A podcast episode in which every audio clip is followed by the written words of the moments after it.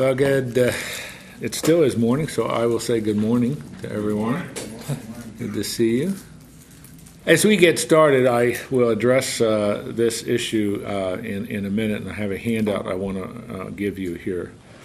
Um, chapter 3, and if you're following in your notes, it would be on page uh, 4. Um, here we see in this chapter, um, I want to say this, the very personal nature of Paul's relationship with the Thessalonian believers. He says some things about them here that are, are just really awesome. He thought so highly of them, he loved them so dearly. And he talks about some historic events that, uh, remember, he is down in Corinth, which, uh, you know, Thessalonica is up here in Macedonia. He's down here in Corinth, which would be basically due south. So he's down here. And he's, uh, he tells us that, so, verse 1 so when we could not stand it, no longer we thought it best to be left by ourselves in Athens, we sent Timothy, who is our brother and co worker in God's service in spreading the gospel of Christ, to strengthen you and encourage you in your faith. All right, now all he's telling us, and I don't think we need to go into some of the historic details there but as they were making their way down to Corinth, they're in Athens, and, and the, the, plural there means Paul and Silas, which we, we talked about them the very first day uh, that we started this study. He sent Timothy, sent Timothy up to spend time with them. To do what? To strengthen and encourage you in your faith. Now, the word strengthen there, as a Greek word, is to. Um, to build up, to buttress something, to make it strong by, uh, uh, in building industry, would say reinforcing concrete with steel bars, rebar, you know, to make it stronger and to encourage you. T- to strengthen and encourage what? Don't look at me, look at your Bible. Your faith. Their faith. Now, I want you, uh, I want to, I want to develop this because that, in my view, is one of the major themes of this chapter.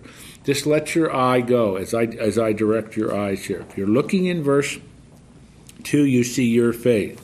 Let your eye drop down to verse five. I sent to find out about your faith. Down in verse 6 has brought good news about your faith. Let your eye go to verse 7 we were encouraged about you because of your faith. End of verse 10. Supply what is lacking in your faith. Now that's five times in this short chapter that Paul talks about their faith. He sent Timothy to strengthen and encourage their faith. He gets news back from Timothy about their faith. He's encouraged because they are people of faith he wants to help make up what is lacking in their faith. Now, I'm going to t- give you something in a minute, but it's important, it really is important for us to think here about how the Bible uses the word faith. Um, I started writing it with a light blue pen, so in case you didn't see it, this is the word. about faith, okay? Now, it's really used primarily three ways in the scriptures. Uh, it's used of saving faith, which is that uh, the Apostle Paul talks about that in Romans. When you put your faith in Jesus Christ, that saving faith, the result is you are justified. You're declared righteous. It's a growing, sustaining faith that characterizes our walk with God. We would call that part of the process of sanctification. And then, thirdly, it's used as a summary of what Christianity teaches, like the Christian faith. And that's the reference to the doctrine, what we believe.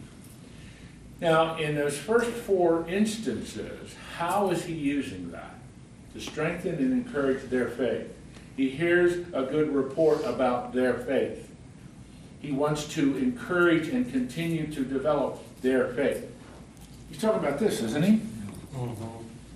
As we learned way back at the beginning of this study, that these are people that they planted the church there, they put their faith in the Lord, I think the last instance in this chapter is talking about filling in what's lacking in their faith. He needs to continue to teach them some more. But it's primarily this. So I want to I want to distribute this uh, sheet to you. So if you'll take one and just pass it on, please. Um, I want to talk about this matter of our growing or our sustaining faith, which is one of the most important uh, goals, you might say, that God has for us in the sanctifying process. Now, are you all with me in all these words and terms that I've been using? Any questions about that?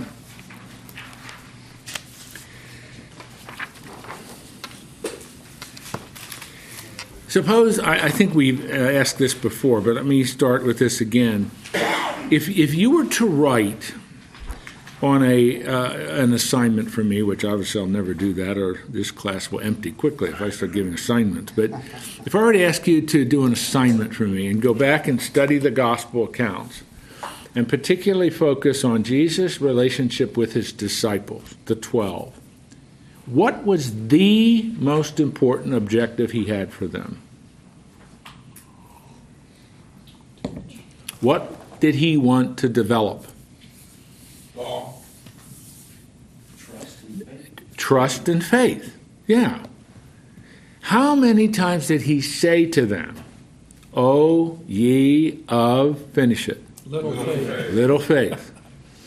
I mean, he would, you could almost, you can't always read the emotion or the tone of the Lord's voice uh, in, in some of the things he says in the scriptures, but sometimes it's almost like he's frustrated. Oh, ye of little faith. And so he wants to take them by the shoulders and shake them.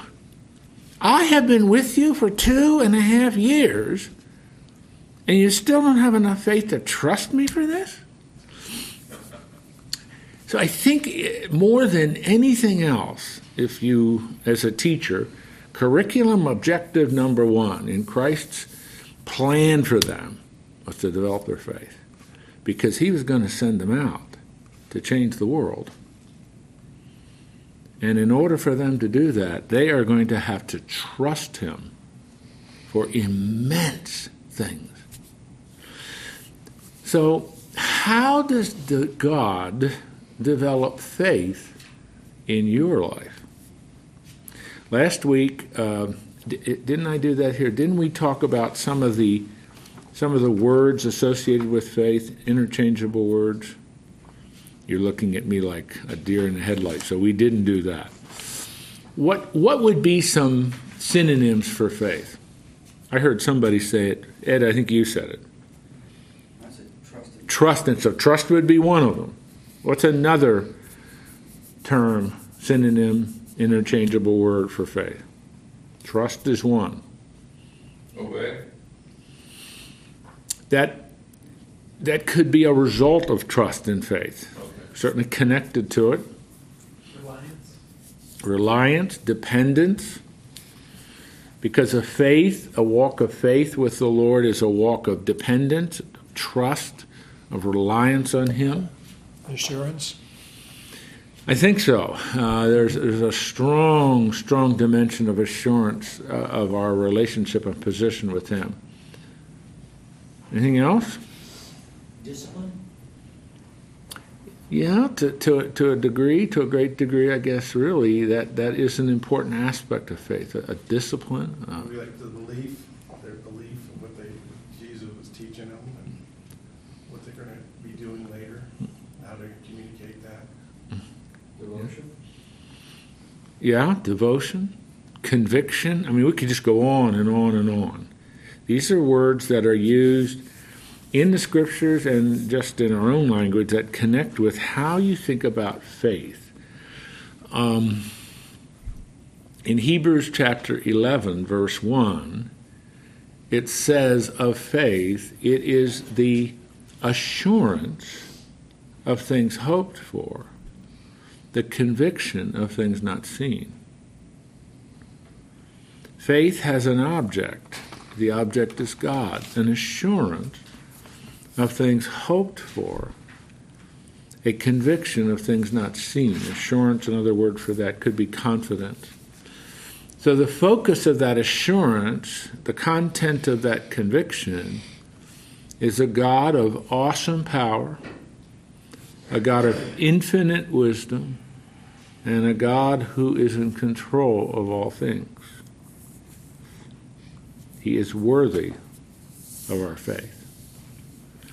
Also, in that same chapter, right after chapter 11 of Hebrews, right after his comment about Enoch who walked with God, he says, Without faith, it is impossible to please God.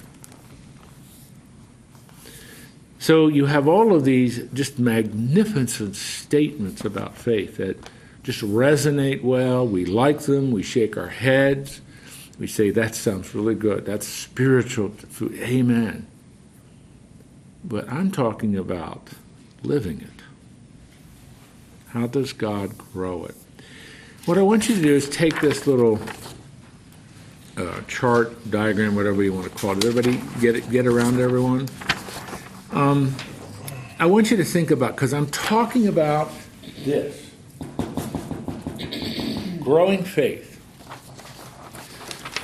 That's what Paul, four out of the five times in this chapter, I think, that's what he's talking about. He's pleased, uh, thrilled, excited that he sees their faith growing. How does that work? Well, God speaks, and, and for you and me, speaks through his word. He's revealed himself to us in his word. We hear it, and we respond with trust, which leads to obedience which then continues to hear more of God. That's why you are coming to a study like this. You are being exposed every Wednesday to what God thinks, what God believes, what God is doing, what His plan is, what His purpose is, and you hear it. And one of the objectives of many that God has is that your faith and trust in Him will grow. And as your faith and trust in Him grows, you have a greater capacity and a greater desire to obey Him. I think that is at the heart of what, again, in Hebrews chapter 11, I think it's around verse 6, he says, Without faith, it is impossible to please God. Why do you think that is the case? Without faith, it is impossible to please God. Who wouldn't live the way that we would live if we had faith? In other words, uh, if we don't have faith, uh, we won't please Him because of the way we're living. We'll be doing things that are contrary to His wishes. Because of this, our trust and faith of him, in Him leads to greater obedience Yes, to Him. yes. And obedience to Him is obedience to our Creator, our sovereign Lord, who has our best interests at heart, who knows what's best for him, for us, and choosing to obey Him because we trust Him leads to a more purpose-filled, more um, personally fulfilling, and eternally significant life. And it's it's that it's just that constant cycle that what God is doing in our lives.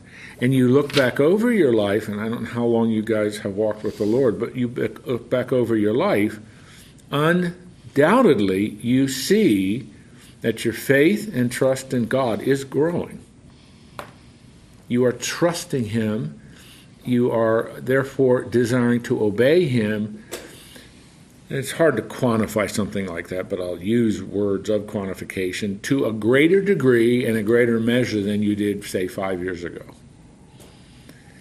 And when you are placing a greater amount of your faith and trust in Him, which leads to a greater degree of obedience,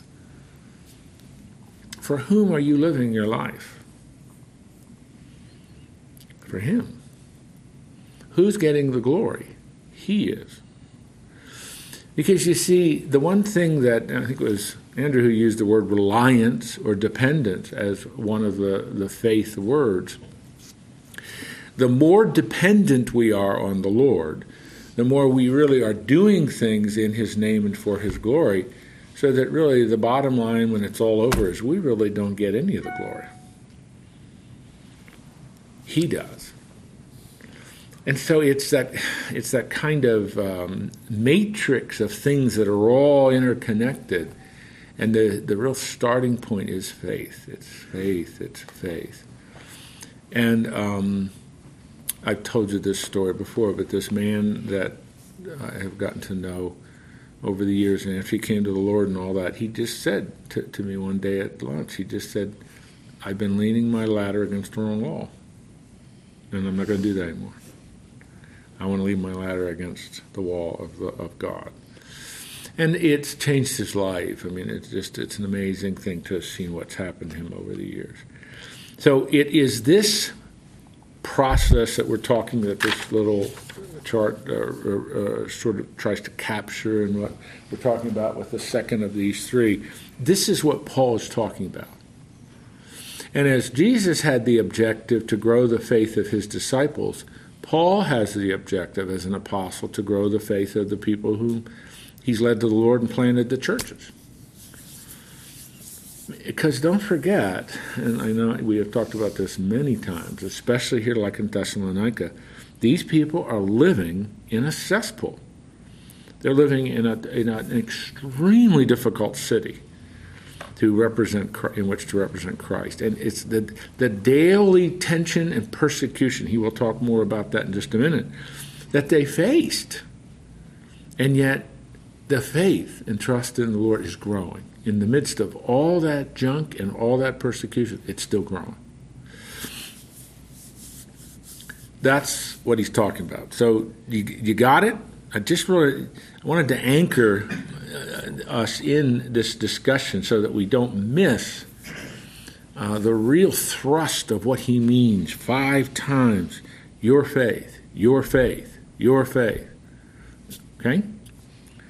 Now, I think the last time he uses it, he's talking more about the third category here, but we're not anywhere near that yet. So, all right, any questions? Everybody? Mine, that's good. You either have absolutely no idea what I'm talking about, or you're with me, and I'm going to assume it's the it's the, the, the former. All right, so we we read that first two those first two verses where he's sending Timothy. Timothy gives his report, and he says, "You know quite well." Well, let me uh, go back. Excuse me. He sent Timothy to strengthen and encourage you in your faith, so that verse three, no one would be unsettled by these trials. You knew quite well that we are destined for them.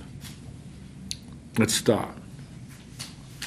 Encourage and strengthen them in their faith so that we would not be unsettled. And that word unsettled uh, is used, it's, it's a hilarious word.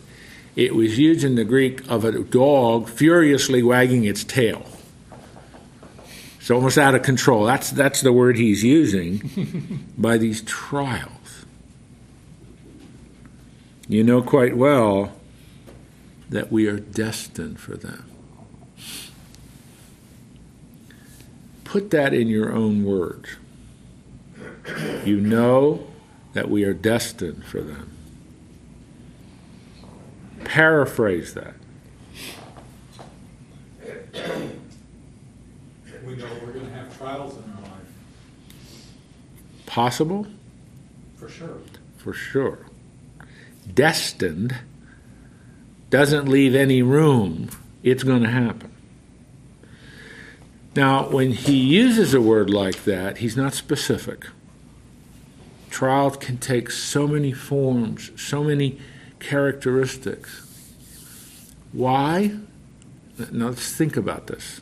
This is really important for me. I want to make sure you understand this. Why will there be trials this side of heaven? Why does he say it's destined? It's a given. There are two reasons. Would it be, Satan would not want us to buy into this. One is certainly our enemy. The Bible speaks of our enemy being the world, the flesh, and the devil, but our enemy. That, that is going to be a part of this. The resistance, the pushback. we live in a fallen world. We live in a world that's in rebellion against God. We live in a world that wants nothing to do with God's values, His morals, or His ethical standards. Why else? It grows this. Yes. We can explain why it occurs. It's the fallenness of this world in rebellion against God. But God permits it to grow. And we studied James, last, I think it was last year or it was the year before. I forget when we studied the book of James. Do you remember verse 2 of James 1? Knowing that the testing of our faith Yeah. Yeah. Count it all joy when you encounter various trials because it grows you. Endurance. And you think, and I know we, we talked about this humorously, but we step back and say, No, time out, God, I want to sign up for another course. I want to drop this course and sign up for another course. And God says, There is no other course. This is the required course. Everybody takes this course. You can't drop it. I'm being a little facetious there, but you know, he says this to them categorically. You know quite well we're destined for that. You're not going to avoid it. So you know, Daryl used, as he was quoting from that James passage, endurance and perseverance and capacity to hang. Why? Why does why does our faith grow through trials? Why does it's use some of the words we talked about? Why does our dependence on the Lord grow through trials? Because you learn that you can't solve it yourself. You need somebody bigger than you, than you are, and there's nobody bigger than God. That's right. You learn your own finiteness. You, only, you learn your own weaknesses. You learn your own inadequacies.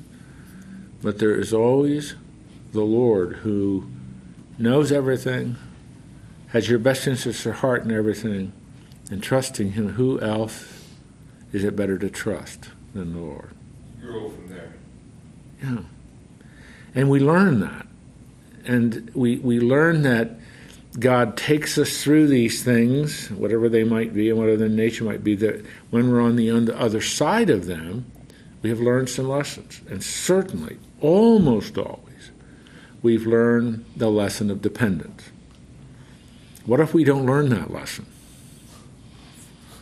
It's a horrible way to ask the question, but it's a good question. What if we don't learn the lesson? He allows us to go through another curriculum. 102. And then if we don't get then it's 103, you know, making up the course numbers. And that's it's maybe silly, but in a way, I mean it God and it is right, I think, to say God permits these things, God allows these things. They can be sourced in monstrous evil, but God permits them to grow, to grow us, to grow us. And there is no other way. I mean, there just isn't. There's no other way in God's economy of things. So, Paul, in a, in a way, he's reminding them of this, but by extension, because we're reading it and it's God's word, it's directed to us.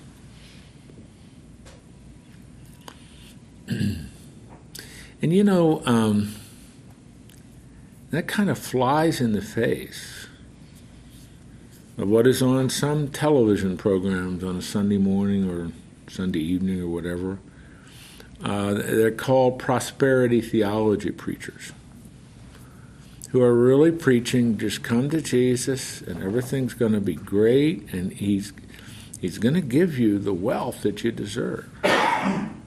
You may have read earlier this week uh, one of those prosperity theology pastors has uh, begun to ask his followers for gifts totaling $62 million so he can buy his own personal jet so he can fly all over the world.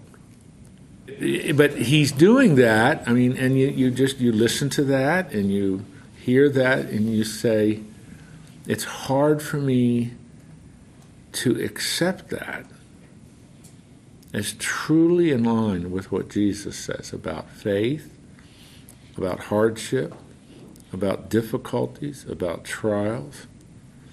It might be good for him to fly on a commercial airliner. Yes. I think I'd be real humble myself. That's the first thing I thought of. He doesn't need this. Okay, I'm just using, I- maybe I shouldn't use that as an example, but it just came up. uh, But it, it's that kind of, it's, we are honest, and you know this, but, and I don't mean to, I'm not, I'm not trying to be unkind here, but when you tell people that, you, that just come to Jesus, and everything's going to be good, fine, uh, you're going to get the wealth you deserve. Honestly, I think, I want to use a really strong word here. That's a lie. You're selling people a false gospel. And that's that's not true. God may allow that for some. But that has one degree or another has nothing to do with the gospel. It's more to do with God's grace and why he chooses in some circles to do that. You're destined for these. So he goes on then. In, fact, when we were with you, we kept telling you that we would be persecuted. I'm continuing in verse 4. And it turned out that way, as you well know. For this reason, when I could stand it no longer, I love how the NIV translates that.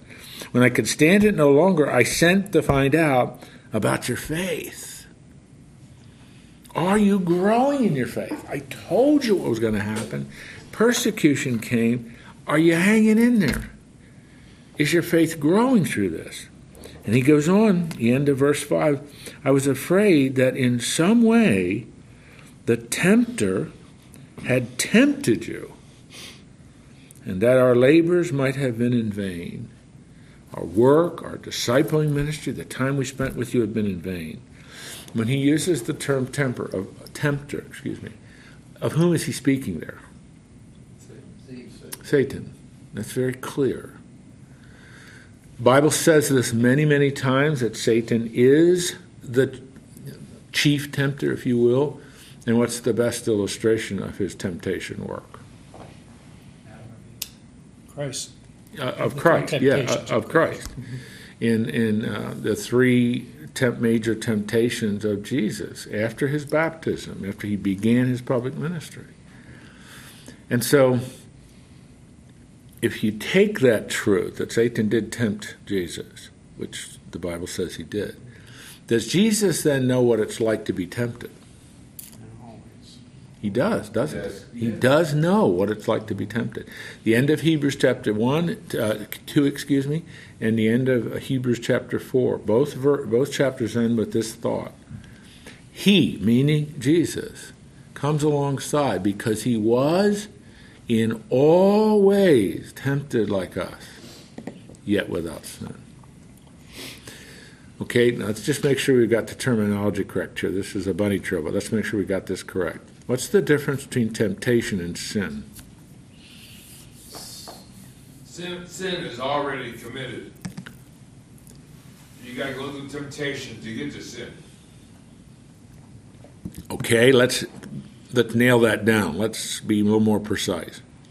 Well, you have to act on temptation. You have to, you have to do something. Okay, sin is a response to the temptation. The temptation, in and of itself, is not a sin. So, what is temptation?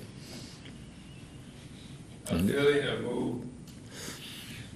Okay. Let's. I'm going to be sort of Websterian here, like I'm pulling it out of a dictionary. It's an enticement to evil. You're being enticed to do what is evil. Very good, Captain. Now I know we've talked about this, but this is this is really this is really important, and I I keep this in front of me all the time.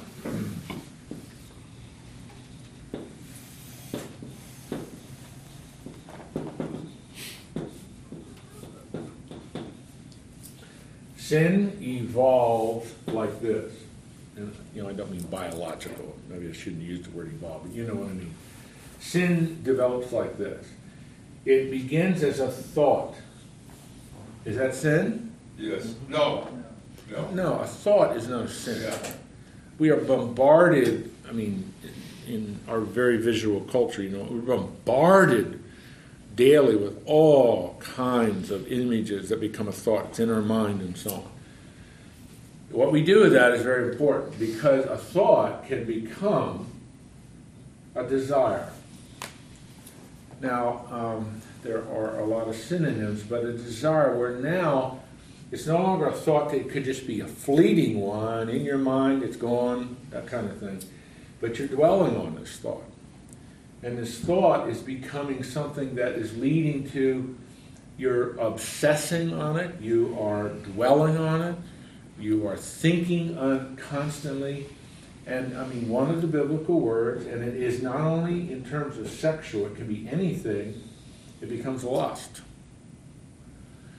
Now, that is very, very close to a sin.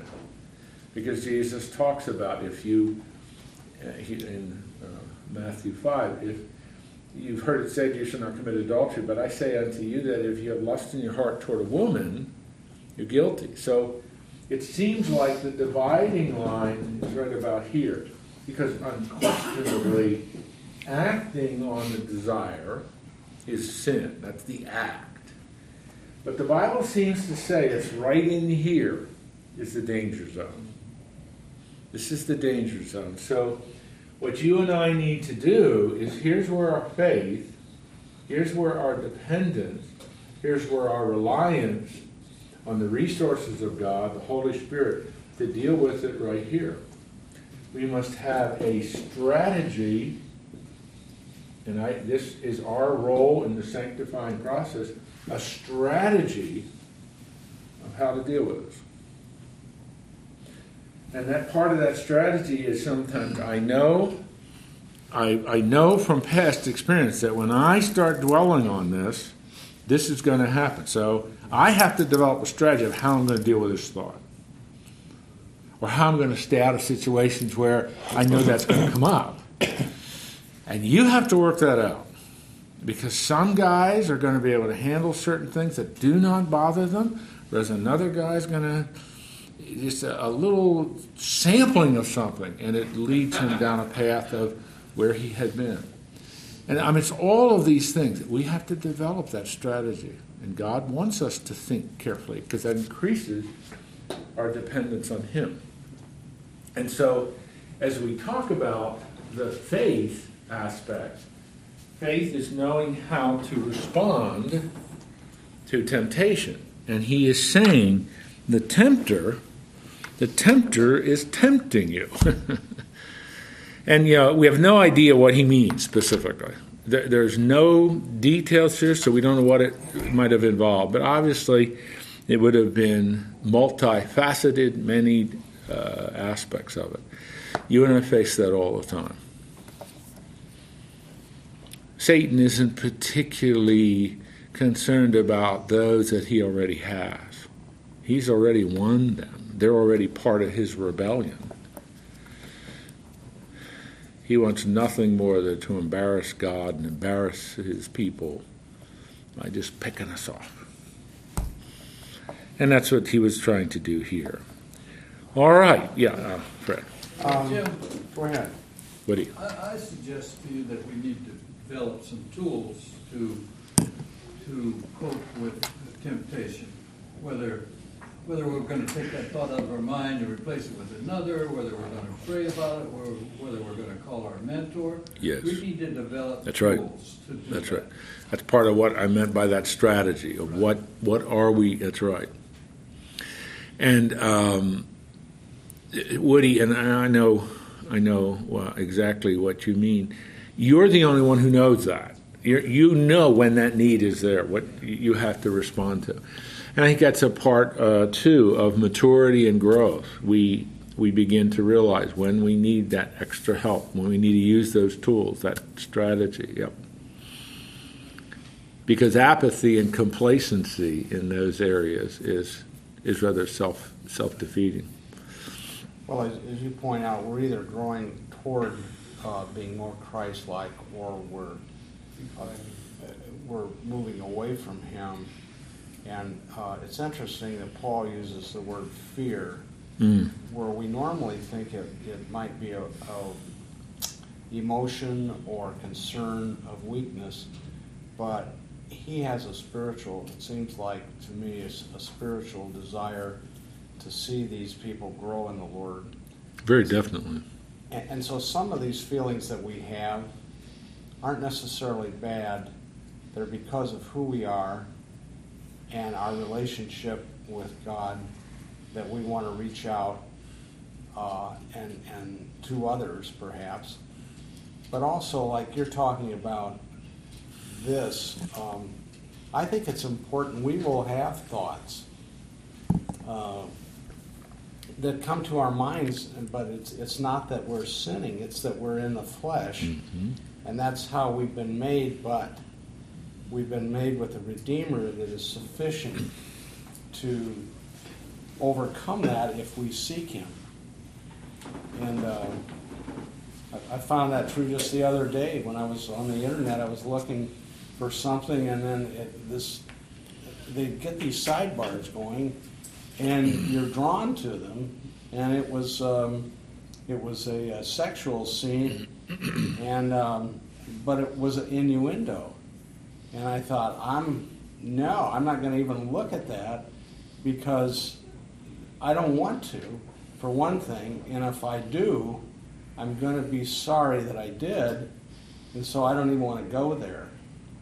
And uh, it was just funny that I thought people we get picked off in different ways Oh, yeah. as we go through life, you know, and we have to be aware of those situations. Absolutely.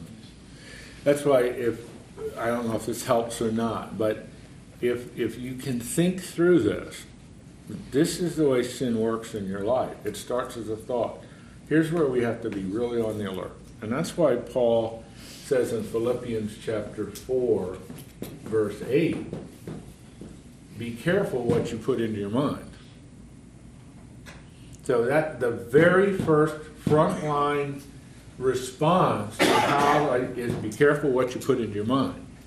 And he speaks about things that are noble and trustworthy and beneficial and helpful and praiseworthy, those kinds of things.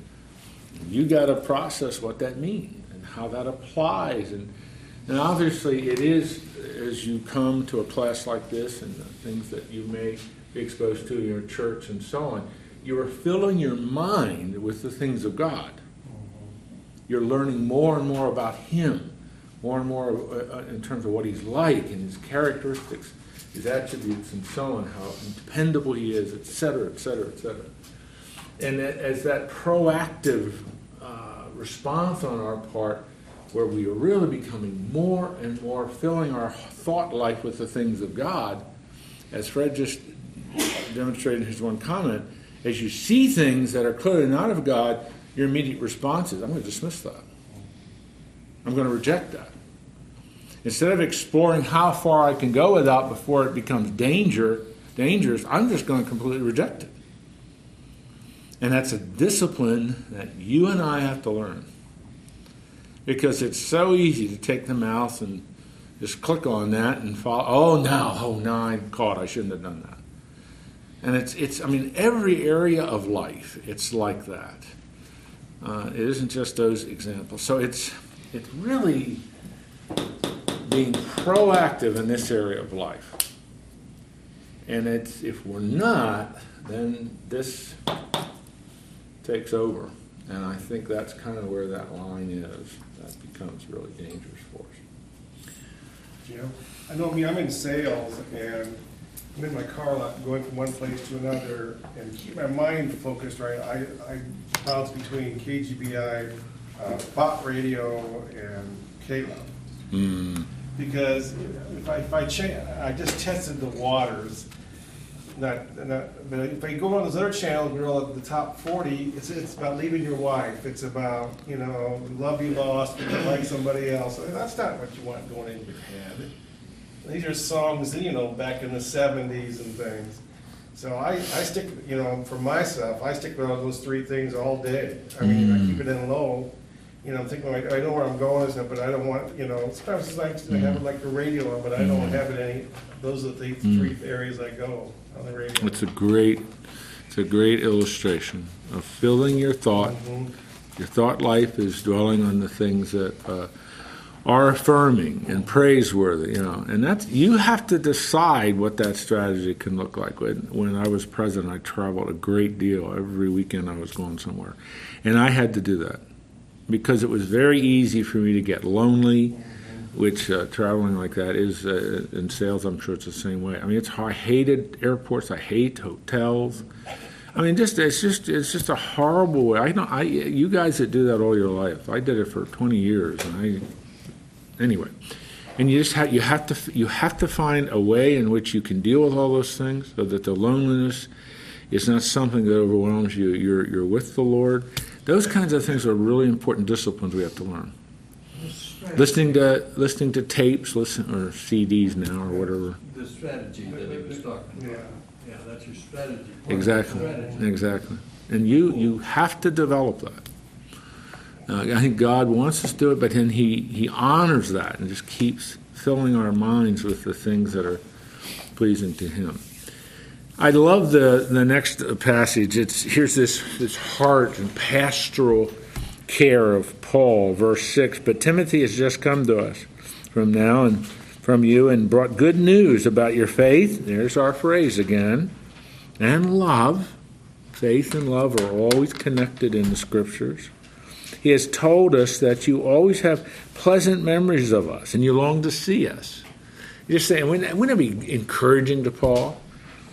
Pleasant memories, encouraged to see us, just as we long to see you. Therefore, therefore, brothers and sisters, in all our distress and persecution, we're encouraged about you because of your faith.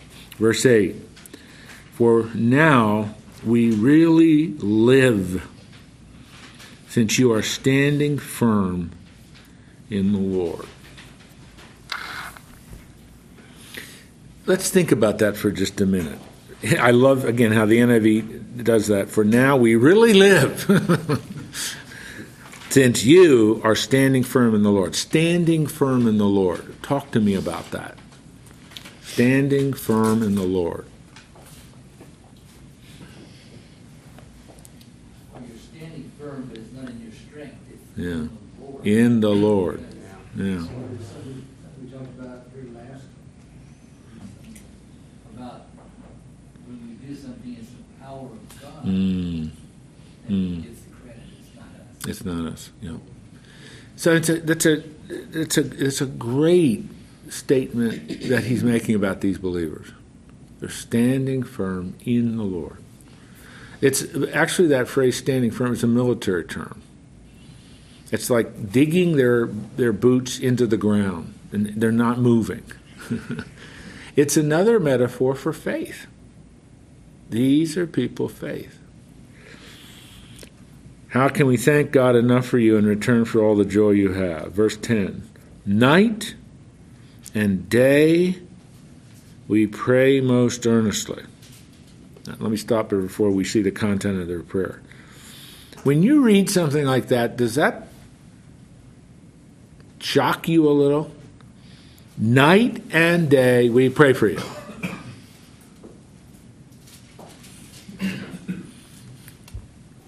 Did you ever say that to somebody? pray for me. Night and day, I'll pray for you. I mean, I, I've never said that to anybody. forever. What does he mean by that? This is what I'm getting at, man. What does this tell you about the prayer life of Paul? Constant. It's constant. I don't necessarily think we are to assume that Paul is praying 24 7 because obviously he, his life is incredibly full and complicated. This is what I think it means. Paul is in a constant communication with the Lord. Amen. I believe the New Testament, and, and to some extent the Old Testament, in some of the narratives and Psalms tell us this, but prayer, i mean, there is a time when we set aside each day, even if it's at meals or whatever, but we pray directly to the Lord. Maybe you have a prayer list, things like that. But I think the scriptures encourage us to look at prayer as an ongoing conversation with God. It's just it's this ongoing conversation. You're just you're just continually talking to Him, and I, it's that kind of. Um, and I I'm you know I'm in my 68th year now. I'm learning that more now than I did at any other point in my life. and I, don't know why. To some extent, my wife has has had a, an important influence in my area, that area of my life, because of excuse me, her prayer life. But I say that because just that that ongoing conversation with the Lord, where you you you wake up and you look out, it's a beautiful morning. The sun is up. You see the nice, beautiful sunrise, and your response to that is, Lord, thank you for creating that. Amen. I mean, that is a response to God. That's communication with the Lord. Or you know, you um, you get a letter from someone or an email for someone, and they've just gotten you know, some really good news, and you just take, Lord, thank you for thank you for taking care of John or whoever it is. I'm making up names. Thank you for meeting their needs. Thank. Uh, Lord, help help me to have that same praiseworthy response. You're just constantly talking to him.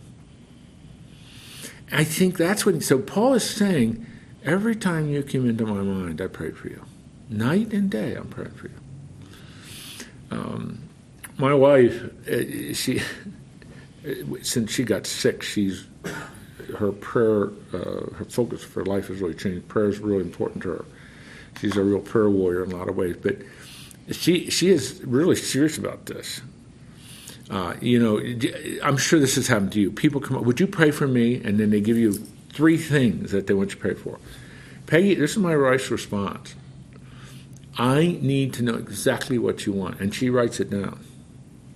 Because she won't respond, yes, I'll pray for you, unless she really means she is going to pray for you. I mean, she really takes that seriously. And I've learned, I mean, I've learned from Peg, because I used to get people, you know, students, faculty, and others, pray for me on this. And okay, I will. And you know what? About 80% of the time, I didn't do that.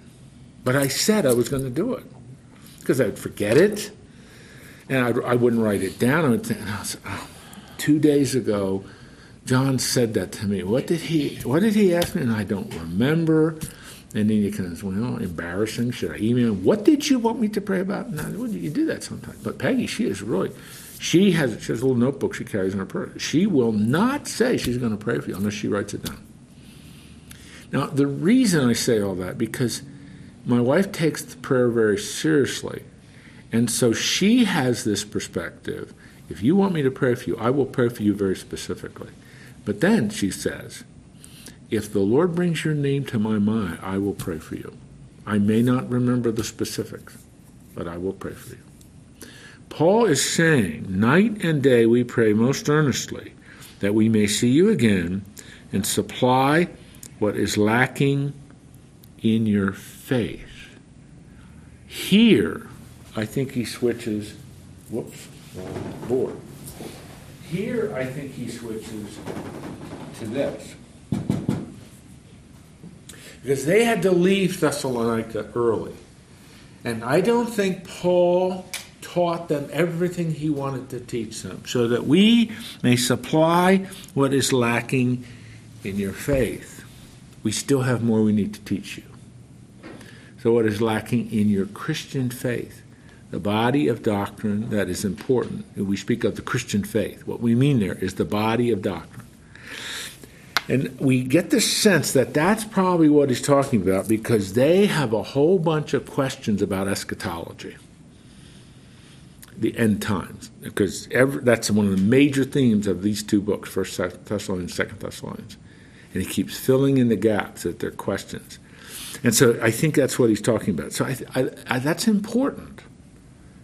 That's why in our class like this, I, I, I teach doctrine as we're going through the scriptures. I'm trying, like we were talking here about faith. This is doctrinal stuff. It's helping you to understand what the doctrine of faith involves as it's used in the Bible. So uh, you see what? So just a little bit of a change here in what he means by faith. Then he says, Now may our God and Father Himself and our Lord Jesus clear the way for us to come to you. May the Lord make your love increase, overflow for each other and for everyone else, just as ours does. May he strengthen, that's exactly the same word we saw in verse 2. That which buttresses in construction, makes it stronger. We would think to tell you, put rebar steel in the concrete. Your hearts, so that you may be blameless and holy in the presence of our Lord Jesus Christ. When our Lord Jesus comes with all his holy ones. I told you this several weeks ago. Every chapter in this book ends with an end time thought. And here you see it. When our Lord Jesus comes with all his holy ones, he's coming back, and he's coming back with the saints. And next chapter, chapter 4, he's going to teach them what that looks like when Jesus comes back with the saints. That's the theme of chapter 4. John, I was gonna ask you, when Paul started, how old was he? And then he had the Damascus Road, and then, was he in it for thirty years, or? It- it- Tom, that's hard. We, we uh, it's hard for us to know exactly uh, to put a tight chronology together, but it seems reasonable to conclude that Paul is in his 30s. This Damascus Road experience is in his 30s. We know uh, there's very little doubt that he dies in AD 68 with the great persecutions of Emperor Nero. Uh, and uh, so he would have been, you know, roughly 68 or something like that when he was executed. So, yeah, I, everyone that I am aware of and that I've studied on and so on have tried to work that out. Reasonably, he's in his 30s. Pretty young guy in terms of, of Jewish leadership. yeah. You know, this hardly ever happens. You know, we did a whole chapter in one day. You know, Yeah. this hardly ever happens in this class. But it's not a hard chapter. It really isn't. But it revolves around faith, and that's what I, I really wanted to do. That. Now, next week, it, this is a there's a lot in this chapter, and as I said, it here's where he really teaches the, that Jesus coming with his saints. What the, what is that? And you're going to see there's a word that we're going to use. It's the rapture. And that, that we're going to have to define that. We're going to have to talk about that. But w- that's what we'll get into to a degree next week. We'll see. I don't know if we'll get. Chapter four. Yeah, I don't know if we'll get all chapter four. Right? Yeah, absolutely. I doubt we'll get the whole chapter. Let me pray here. Father, we're thankful for our time together around the Word today. Thank you for these men. Uh, Lord, my prayer for them would be as we really focused in our class today in this chapter 3 of 1 Thessalonians, that you would grow our faith. Uh, all of our faith uh, in this room. That is, I still think, one of the most important objectives you have in our lives to grow our dependence on you, to grow our trust in you, because Hebrews says, without faith, it is impossible to please you. So, Lord, we, we want to please you. Uh, we we want to uh, we want to delight in in your eyes. We, we want to we want to be faithful to you, and we want to represent you, and to be men that uh, please you is is uh, men who walk with faith. We want to be Enochs. We want to walk with God. Help us to do that to your glory and honor. Help us to represent you well in all that we say and do. Give us the resources we need to represent you well, and help us to personally develop a strategy for holiness. How to deal with our thought life, how to be careful about what we let into our mind, and be disciplined in what we reject, so that we do not allow our thoughts to lead to a desire which can become an action. Lord, we want to honor you, and we know that life is a process, life is a journey, life is growing in dependence on you. Thank you for being so patient with us, that your grace and mercy and compassion inform your relationship with us, and we're very grateful for that. Thank you so much for your love for us. So help us to be faithful as we grow in our dependence on you. May we represent you well in Christ's name. Amen. See you next week, man.